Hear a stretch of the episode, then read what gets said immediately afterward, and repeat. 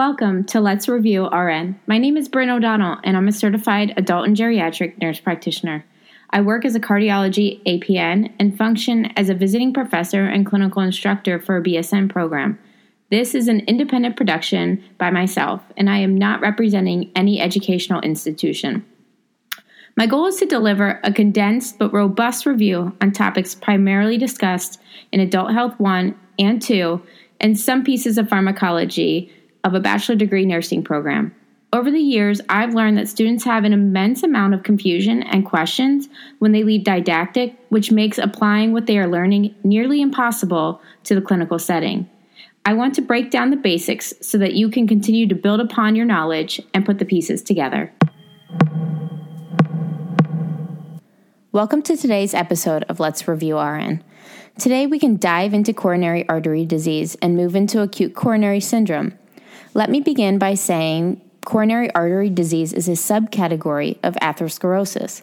The term atherosclerosis means hardening of the arteries, and although this disease can occur in any artery in the body, we're talking specifically about the coronary arteries. The atheromas, which are fatty deposits, prefer coronary arteries. Atherosclerosis is characterized by a lipid deposit within the intima of the artery, which in turn causes endothelial injury and inflammation, which plays a central role in the development of atherosclerosis. Atherosclerosis is a major cause of coronary artery disease. We talked about this inflammatory process in the hyperlipidemia podcast, so I won't touch on this again. However, I will add that the endothelial lining can be injured as a result of many things, including tobacco use, hyperlipidemia, hypertension, toxins, diabetes, hyperhomocysteinemia, and infection, causing localized inflammation, which can induce a local inflammatory response. Coronary artery disease is considered a progressive disease that takes many years to develop, and it cycles through staging of first being fatty streaks, then it turns to fibrous plaque, and then complicated lesions. As atherosclerosis develops through the stages of fatty streaks into fibrous plaque and then complicated lesions, increasing inflammation can result in the plaque instability, ulceration, and rupture.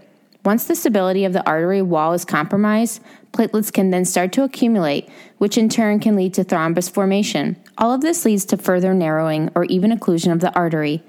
As coronary arteries become narrowed and over time occluded, collateral circulation can occur within the coronary circulatory pathway. Collateral circulation is when over time the body can form new blood vessels, also known as angiogenesis, allowing for delivery of oxygen and nutrients to the myocardium distally to the occlusion. Collateral circulation occurs more in the presence of chronic ischemia and when coronary disease had developed over time. With rapid onset of coronary artery disease or coronary spasms, there is not enough time for new blood vessels to evolve to deliver adequate nutrients and oxygen around the specific occlusion. Let's talk for a moment about risk factors for coronary artery disease, which include non modifiable and modifiable risk factors. Non modifiable risk factors include increasing age, gender, and it's of importance to note that coronary artery disease is more common in men than women until the age of 75, where the risk is then equalized. Ethnicity plays a role as a non modifiable risk factor, and coronary artery disease is more common in white men than African American men. Genetic predisposition and family history of heart disease plays an important factor in the development of coronary artery disease. Modifiable risk factors include elevated blood pressure greater than 140 over 90, diabetes, tobacco use, sedentary lifestyle, obesity, which can be defined as a BMI over 30, or waist circumference greater than 40 inches in men or greater than 35 inches in women. We also want to take a look at patient's cholesterol panel, which will give light to modifiable risk factors, including total cholesterol greater than 200 milligrams per deciliter, triglycerides greater than 150 milligrams per deciliter, LDL greater than 160, and HDL less than 40 in men and less than 50 in women. Other contributing factors would be fasting glucose, greater than 100, which is considered impaired fasting glucose and can increase the patient's risk for development of diabetes. Elevated homocysteine levels and psychological risk factors are also important to consider, such as depression, anxiety, anger, and stress responses. There is a very significant genetic predisposition in the occurrence of coronary artery disease. Family history is a significant risk factor for the development of coronary artery disease and myocardial infarction And in fact, a lot of these patients with angina or a history of MI can identify a parent or close relative who died of coronary artery disease. As coronary artery disease progresses, patients can become more and more symptomatic. When there is an increase in myocardial oxygen demand and the coronary arteries are not able to keep up with the supply, myocardial ischemia can occur. The term ischemia refers to lack of blood flow and oxygen delivery to the tissue. Angina or chest pain is a clinical manifestation of myocardial ischemia. Chronic stable angina refers to chest pain that occurs both intermittently, meaning it comes and goes over a long period of time, with a similar pattern of onset, duration, and intensity. Many times, it is a symptom of physical exertion, anger, or even stress. Patients can describe their angina in many different ways, including chest pain, pressure, heaviness, or even tightness. Some may even say that it feels as though it's a suffocating sensation. When further questioned, patients may describe other symptoms that can coincide with chest discomfort, including dyspnea, fatigue, nausea, and diaphoresis. Chronic angina pain is not often alleviated by changing position. When asking about patients' experience angina pain, it is important to discuss the radiation of pain because it does not always occur substernally and rather can radiate to the back, the jaw, or even down the arm. Women can sometimes describe their discomfort as a feeling of their bra being too tight. These types of symptoms are referred to as angina equivalent.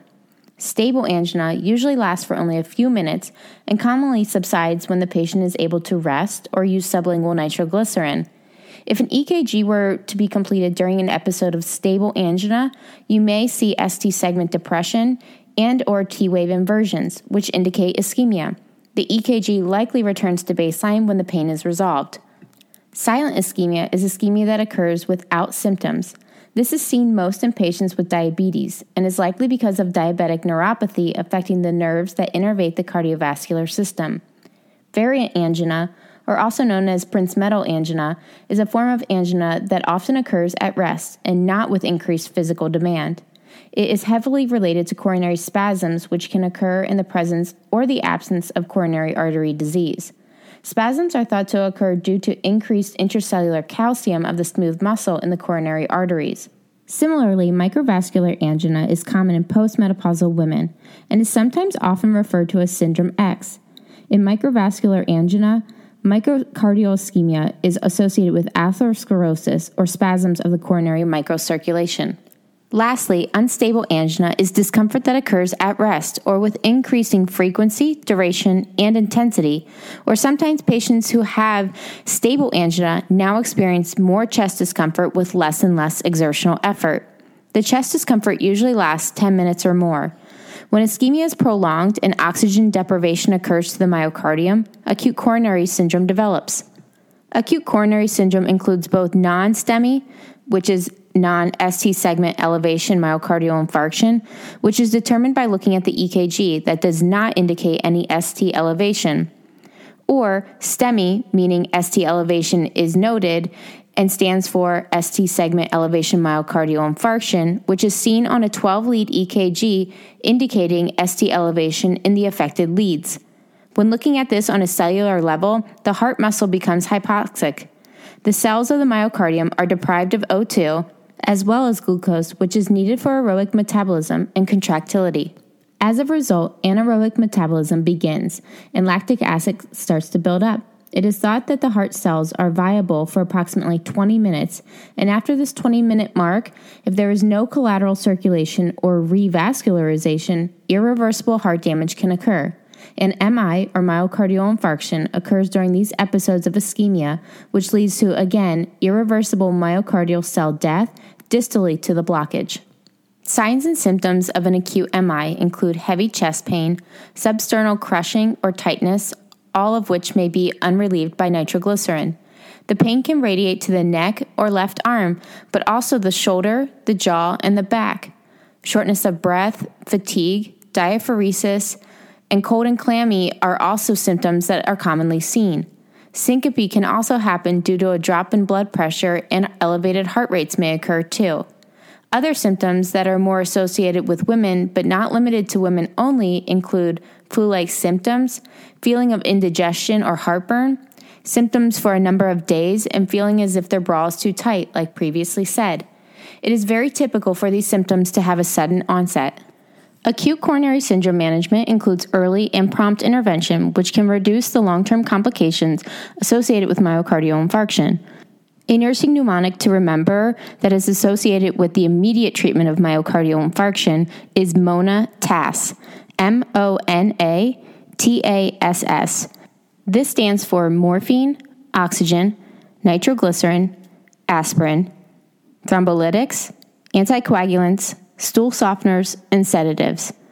Morphine is an analgesic drug which is used to reduce pain and anxiety, which also has beneficial effects such as vasodilation and decreases the workload to the heart by reducing preload and afterload.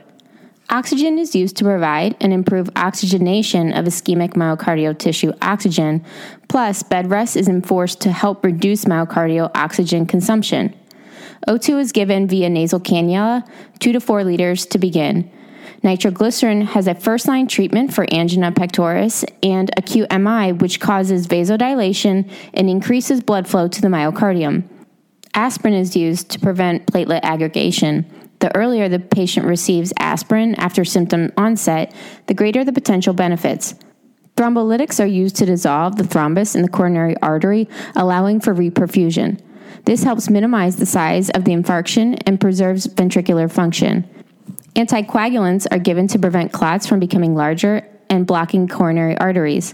Stool softeners are important to avoid intense straining that may trigger arrhythmias or another cardiac arrest. Sedatives such as Valium may be given to limit the size of the infarction and give rest to the patient. The mnemonic Mona TASS is a mnemonic to help remember primary interventions. However, it does not represent the order or prioritization of administering them.